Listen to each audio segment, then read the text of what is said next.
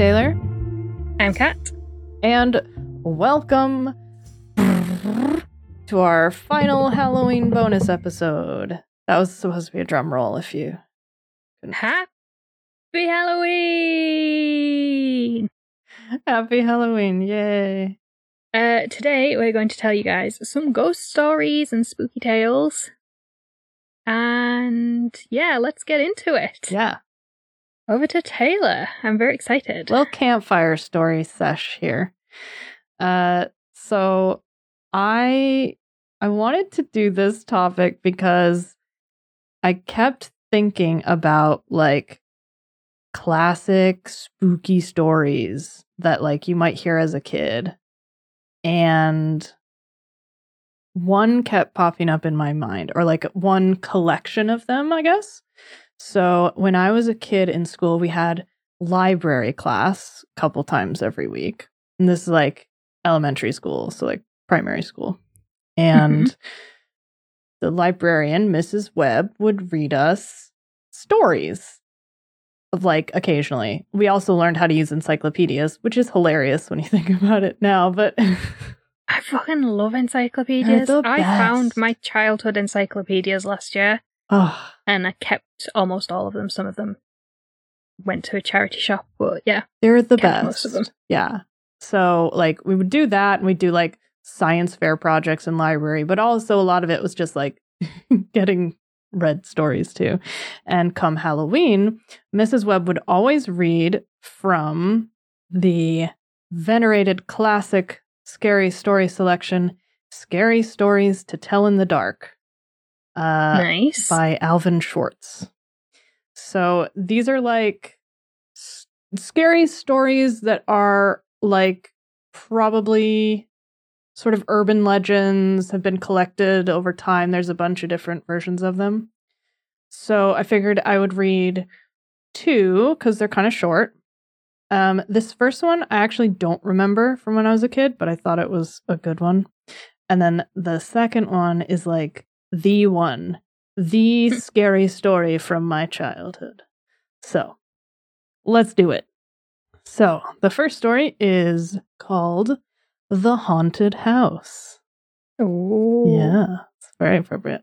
Yeah, I'm just going to read it. So, and we'll put a link to the book in the show notes if you want to go buy it. And it's a collection. There's like three of them. There's like scary stories to tell in the dark, even more scary stories, that kind of thing. So, we'll we'll get you set up, guys. Don't worry. Okay, the haunted house. One time, a preacher went to see if he could put a haunt to rest at a house in his settlement. The house had been haunted for about 10 years. Several people had tried to stay there all night. They always would get scared out by the haunt, guessing that means like spirit or something. Hmm. Um, so this preacher took his Bible and went to the house, went on in, built himself a good fire and lit a lamp, sat there reading the Bible. Then, just before midnight, he heard something start up in the cellar, walking back and forth, back and forth. Then it sounded like somebody was trying to scream and got choked off. Oh. Ugh. Then there was a lot of thrashing around and struggling, and finally everything got quiet. The old preacher took up his Bible again, but before he could start reading, he heard footsteps coming up the cellar stairs. He sat watching the door to the cellar, and the footsteps kept coming closer and closer. He saw the doorknob turn, and when the door began to open, he jumped up and hollered, What do you want? Fair. Yeah. I mean, I'd shout that at someone if they were walking around my house annoying me. yeah. Uh, the door shut back easy like, and there wasn't a sound. The preacher was trembling a little, but he finally opened the Bible and read a while. Then he got up and laid the book on the chair and went to tending the fire. It says mending the fire, but I think it means tending the fire. Then the haunt started walking again, and step, step, step up the cellar stairs. The old preacher sat watching the door and saw the doorknob turn and the door open. It looked like a young woman.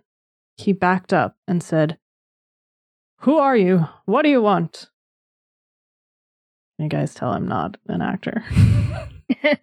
the haunt sort of swayed like she didn't know what to do. Then she just faded out. The old preacher waited and waited, and when he didn't hear any more noises, he went over and shut the door.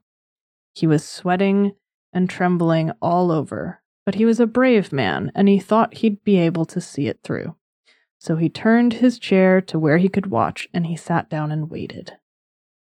It wasn't long be- before he heard the haunt start up again, slowly.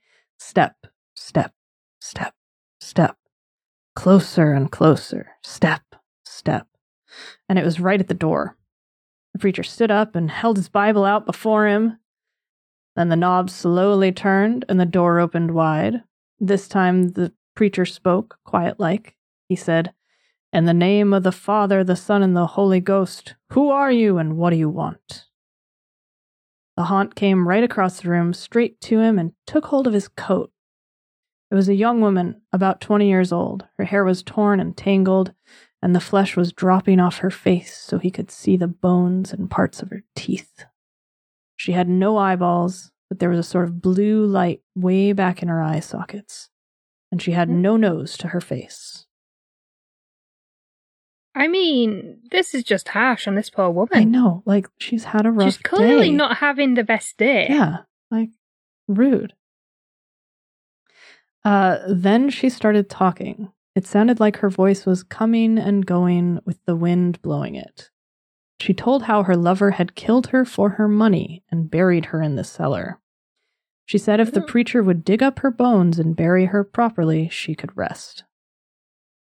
Then she told him to take the end joint of the little finger from her left hand and to lay it in the collection plate at the ne- next church meeting, and he'd find out who had murdered her. Obviously, that's how it works. What the fuck? This this was read to small school children. yeah. uh, and she said, If you come back here once more after that, you'll hear my voice at midnight, and I'll tell you where my money is hid, and you can give it to the church. It's very altruistic. Yeah. Uh, the haunt sobbed like she was tired, and she snuck down towards the floor. Oh, and she sunk down towards the floor and was gone. The preacher found her bones and buried them in the graveyard. The next Sunday, the preacher put the finger bone in the collection plate, and when a certain man happened to touch it, it stuck to his hand. Yeah.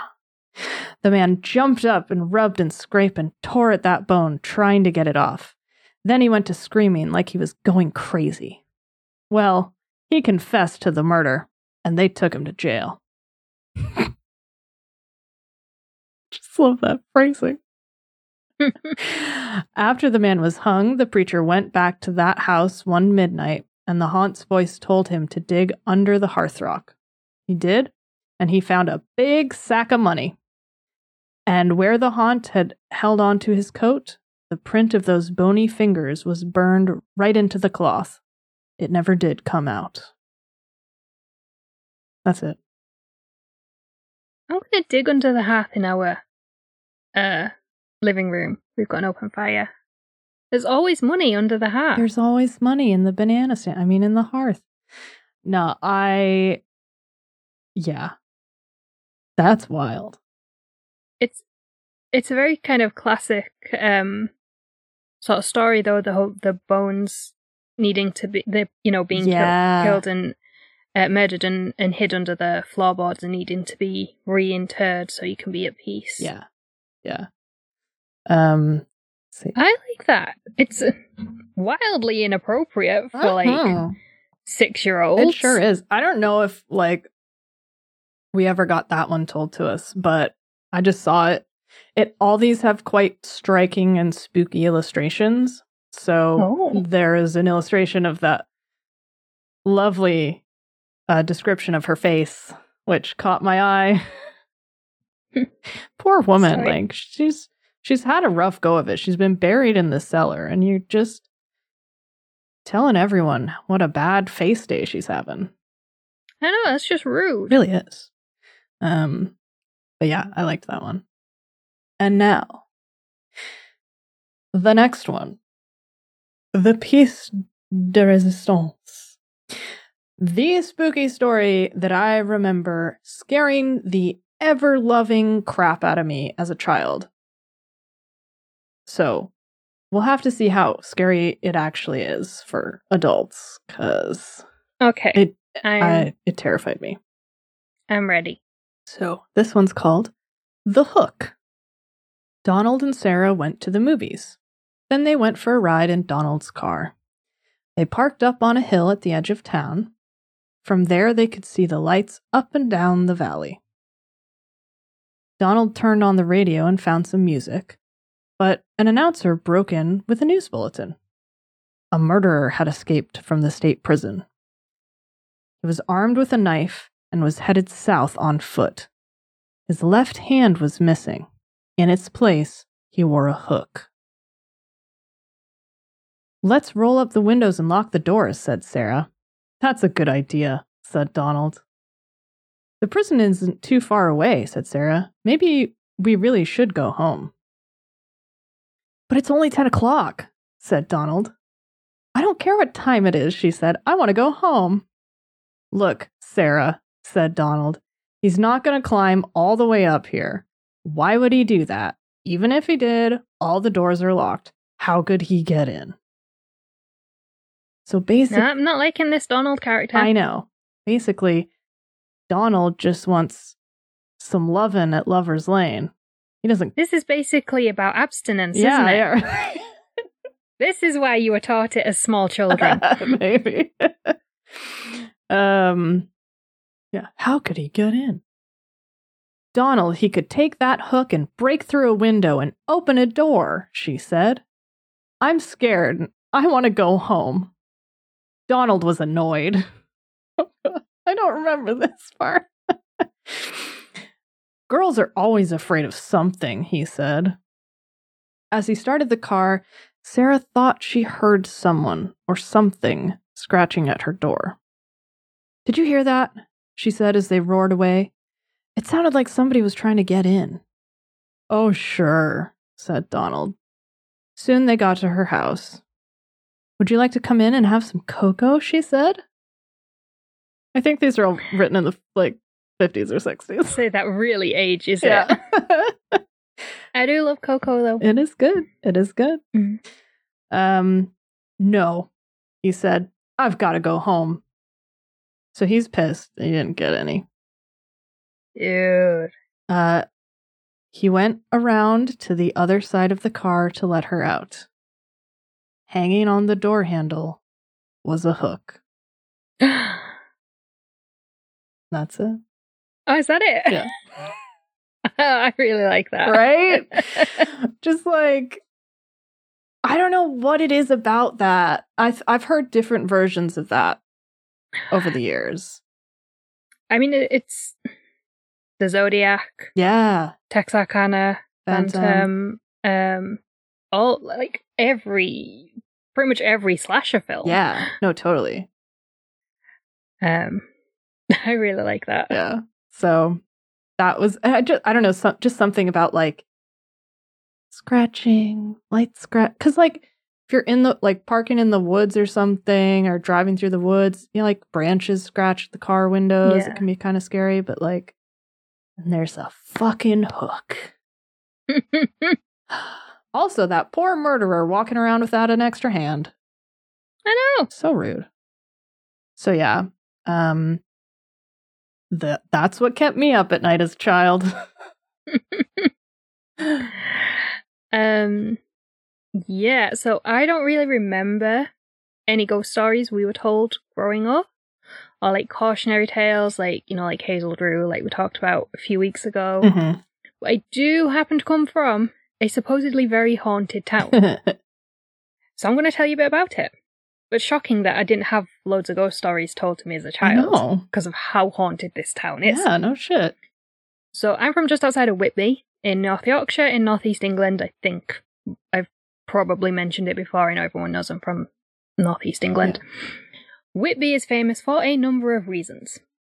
It's the town where Captain James Cook learned his craft and set sail from. Mm-hmm. It had a thriving fishing and whaling industry back in the day, commemorated by the massive whalebone arches on the town's west cliff, which have become a symbol of the town. And they're fucking huge. they're about 10, 12 feet. Yeah. It's, it's a, a whale's, I think it's an upper jaw. Wow. Mm, big. Yeah. Um, yeah, symbol of the town and cemented our status as the quote unquote home of fish and chips. Mm. Shockingly enough, one invited in, invited wasn't invented by white people in England. Who knew? Imagine that. In Victorian times, the town became famous for the black jet jewellery that's mined or was mined along our shores. I think it's all depleted now. Mm. It was a favourite of Queen Victoria, who only wore black following the death of her husband, Prince Albert. And it was also one of the original Georgian and Victorian seaside towns and spa towns. The town also is also part of the Heritage Coast, uh, in part due to the fossils that pretty much every kid for the last 75 years has collected on the beaches along the coast. Probably much longer, but like my auntie, seven, 74, 75, I'm not sure. She doesn't listen, doesn't matter. And I know that like when she and my dad and my uncle were kids, they used to collect fossils. We did when we were kids. Yeah. So Sounds like fun. we got a lot. We got a lot of irons in the fire. Yeah, yeah. But perhaps the reason the town is most famous now is all because of the former abbey on the East Cliff.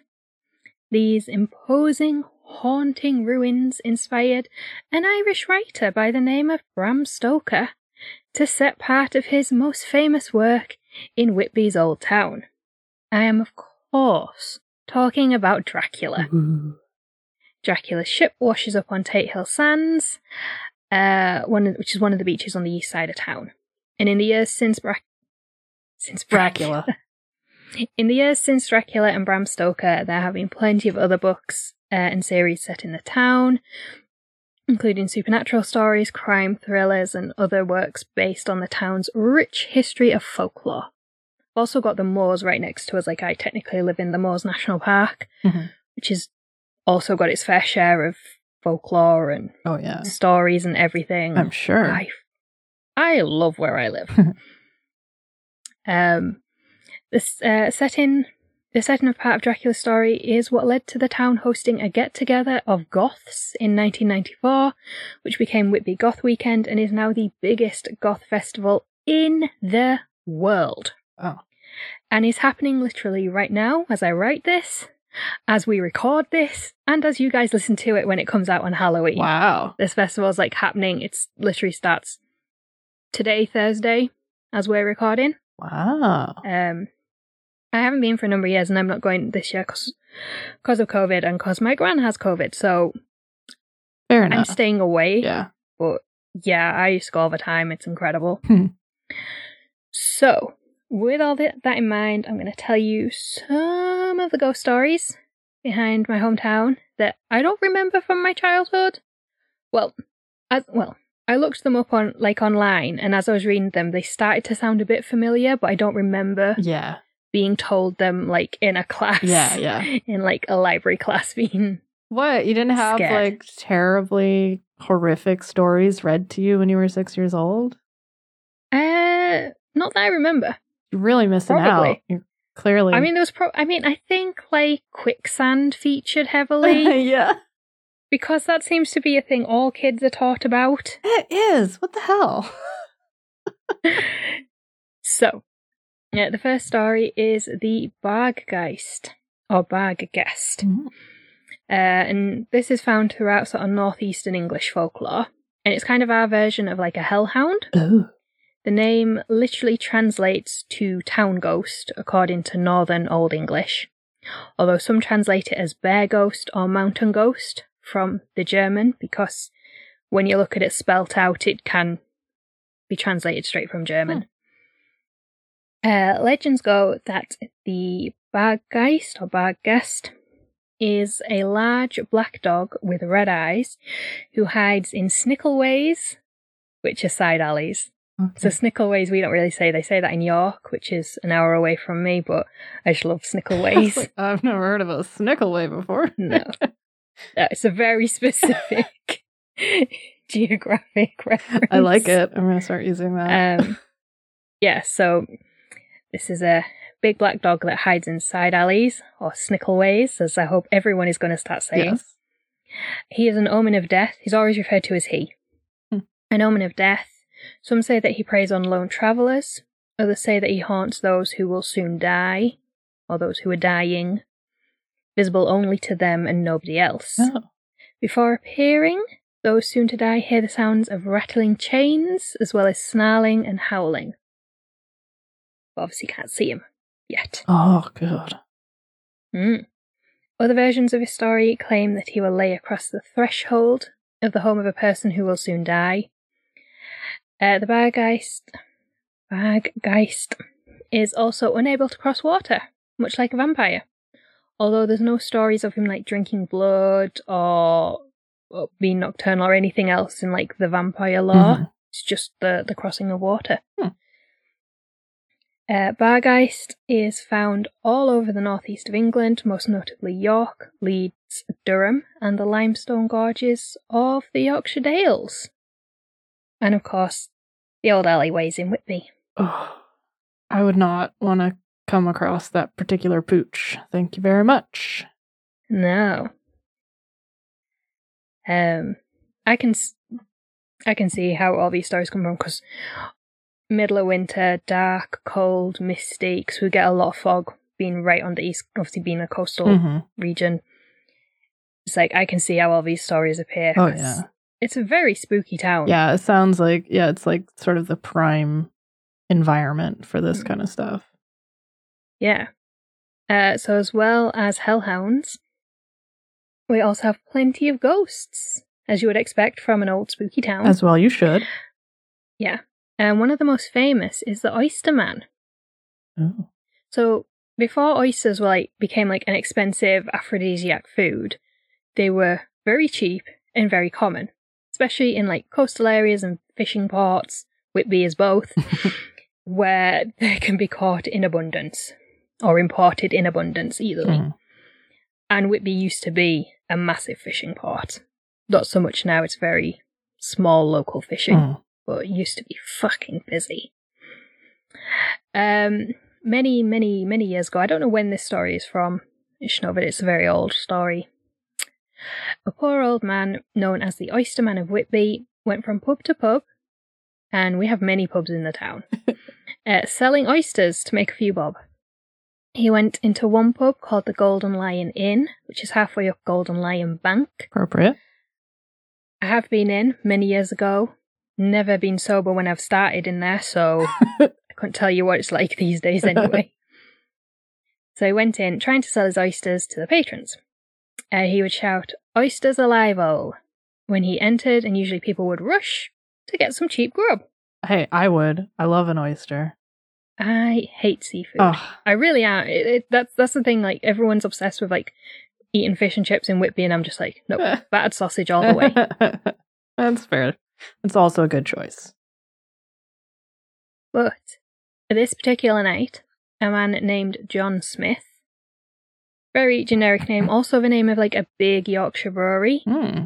uh, John Smith. Oh, not a brewery, um, a beer that comes from a Yorkshire brewery. So I only found one source that used the name John Smith, so might not have been his real name. It just been ascribed to him over the years. So John Smith was in Golden Lion Inn, and he was looking for a fight. Oysterman was his unfortunate target. Oh. After selling some of his oysters and enduring the insults and abuse from John Smith, the oysterman packed up his little basket to leave the pub, but before he left, he returned a few insults of his own, which angered John Smith even more. So Smith grabbed the oyster basket from the man and threw it on the fire, threatening to throw the small elderly man on the fire after them. Oh, crap. Just rude. Yeah. The oysterman took out a small knife he used for opening the oysters and stabbed John Smith just the once. Somehow he managed to pierce Smith's heart with the tiny blade, killing the much bigger, younger man. I cannot imagine killing someone with an oyster knife. Me neither. uh, the oysterman was found not guilty of murder, but his guilt haunted him for the rest of his life, which was in fact only about a year, because he died a year later, supposedly because of the guilt. Until he died, he con- continued to sell his oysters at the pubs around town, but avoided the Golden Lion.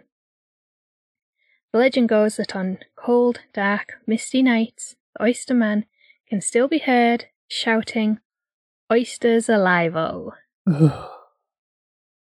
I like it. Feisty little oyster seller. Yeah. Sounds like I, Um, I would be friends with that guy. Cheap oysters, free oysters, maybe. yeah, so those are like my two favorite kind of spooky tales from my hometown. So Whitby and it's the surrounding North York Moors National Park has many, many, many, many, many ghost stories, and I could fill a whole year's worth of episodes telling you all of them. and if, but if I offer to do that, Taylor will cry. So instead, I shall leave you with a special honourable mention in keeping with our recent theme of maritime slash nautical cases. And that is the ghost of the Western Lighthouse, or the West Light- Lighthouse, called both at times. So there's two main piers uh, in Whitby, one either side of the harbour mouth, east and west. And they obviously mark the entrance into the town. From the sea, each one has a lighthouse. Now, the lighthouses are no longer operational. There is a lighthouse further round the cliff away, um, which you can't see from the town. But you can visit the West Lighthouse. The East Lighthouse and pier are in like quite bad states of repair and currently being restored. They have linked up the the stone pier to the extension, Hmm. which like uh, so there's the stone piers and then there's a little extension, a little bridge onto an extension that's also stone Mhm. the link for the East Pier. At least 30 years hasn't been there because I've never seen it and I've never walked on it. They've finally restored it. well done, well done. yeah. But the West, um, the West one you can visit and walk along the pier. Nice. So when the lighthouses were in regular use, one night, many years ago, during a huge storm, a keeper noticed that the light wasn't lit uh, in the West Lighthouse. So he went down to the lighthouse to light the lamp. These are very small lighthouses. They're not like the big remote ones like the Flannan Isles, Flannan Isles one we talked Yeah. about, like where the keepers live in the building. So these are very tiny ones. The keepers just live nearby. Uh, this stormy night, a keeper set off to light the lamp, battling you know, torrential wind and rain. However, when he climbed the steps up to the lamp and lit the lamp, he dripped water all over the steps from his coat and his shoes and his hat. Oh. And when he began his descent back down to the ground, he slipped. Uh oh. Yeah. The story goes that he hit every single step on his way down. By the time he hit the ground, he was dead. I mean, yeah. I'd be dead if I hit them all too. Uh, yeah, the keeper supposedly haunts the lighthouse, and as I say, visitors can go and look around. It's something I've never done because you don't do these things when you live somewhere. Um, but you're coming to visit me at some point, so we will go and do No, all I'm this gonna stuff. have to see the lighthouse ghost. Yeah. Uh, so visitors have reported seeing uh, the ghost of this keeper just on the floor, Oh. just just laid out. And others have reported seeing him near the lamp on dark and stormy nights. Ooh. Nice. That is my uh, whistle stop tour of Whitby ghosts. I like it. Those are like very good, like classic. Yeah, fog rolling in, sort of. yeah, Yeah, really. I like them. Sort of Dickensian almost. Like, yeah, yeah. yeah. And I think because of like the history of like Dracula and Bram Stoker and everything, all these all these old folklore stories, everyone kind of like positions them around sort of a late Victorian yeah, period. yeah, totally. like or like turn of the uh, 19th century, 20th, 20th Mm-hmm. century. century, 19th into 20th. I knew Yeah. what I meant. Um, so I think like we tend to position them there because that's like Dracula is like the biggest kind of thing we have Yeah, now. Yeah. There's like so much history in the town, like everywhere, but just Whitby really attracts the macabre. Yeah. Um, but yeah, I think because of like the Dracula connection, we tend to like sort of position everything as being around the same time period. Yeah. Which is like traditionally a pretty spooky fucking time period. Yeah. So it it works. So yeah, I like it. I'm glad. Yeah. I hope everyone else does as well. I'm gonna have to read read up more about these um bar bar guests. I I love these. The links I've put in, they've got some more ghost stories from around uh, Whitby, so you can read some more. Um, should you wish to. Yeah. Yeah. It's just just a little fun spooky story session, you know, Yeah. if you're you're looking for something scary this Halloween. Yeah. And if you if you like these kind of things, tell us because like I say, at some point Taylor is coming to visit and we can do some more of these Yeah. things around like Whitby and the moors and stuff because it's it, it like I love it because it's where I'm Yeah. from, but I do think it's a really spooky area and all that. So I'll stop booming up my hometown. So no, it's it's definitely finish. really cool. Like now I have to now I have to try to see if I can figure out any ghost stories from like where I'm from. I feel like the towns I'm from are like too small. I know we talked about it a little bit in one of the like I think in the Hazel Drew episode. yeah, and you've also got like the New England vampire as well. yeah. which obviously is, is that was Rhode Island though, wasn't Yeah. it? Uh, Mass Mercy Brown, but I think there's a lot. I think there's you- probably a lot in what the, what- Boston, so I was just gonna say the fucking witch trials. I mean, yeah. Like, yeah, but yeah. um so yeah. So yeah, and uh, yeah, we had to had to really sort of limit ourselves, otherwise we would have talked a lot longer. Yes. And uh, Yeah. yeah. Um hope thank you so much everyone for listening to to this and to all of our Halloween offerings this year. Um and if you've missed any, which is probably easy to do because they were coming out left and right and center, uh you know, they're they're there for you. Go check them out. Um and uh and you should should use next week to to do that and to catch up because we're tired. Uh so next week we're taking a nap. yeah. um um, but these were fun to do and kind of like yeah. nice to get out of our usual wheelhouse as well. Yeah. I, I really enjoy this because like there's so many things I find when researching and writing. I'm like, oh, that'd be really interesting, but it's not really true yeah, it doesn't quite fit, but it's kind of adjacent kind of thing. yeah. So I like having this month to shoehorn everything yeah, in. Yeah, exactly. If you guys ever have like a a ghost story or something you want us to tell, we could do that as a bonus episode or something on Patreon. So let us know. Yeah. Um, and until then, uh, we will see you again on November 10th with Can You Believe It? Episode 90. And you know what that means? Scotland! We're going north of the border again. Yay, Scotland. Uh, so yeah, and it's it's a cool one. You'll like it. Yes. Mm. Look forward to it. Uh, and we'll see y'all then. Yeah. Thanks, guys. Thank you so much Yeah. For, for listening. We'll see you then. Happy Halloween. Bye. Bye. Happy Halloween.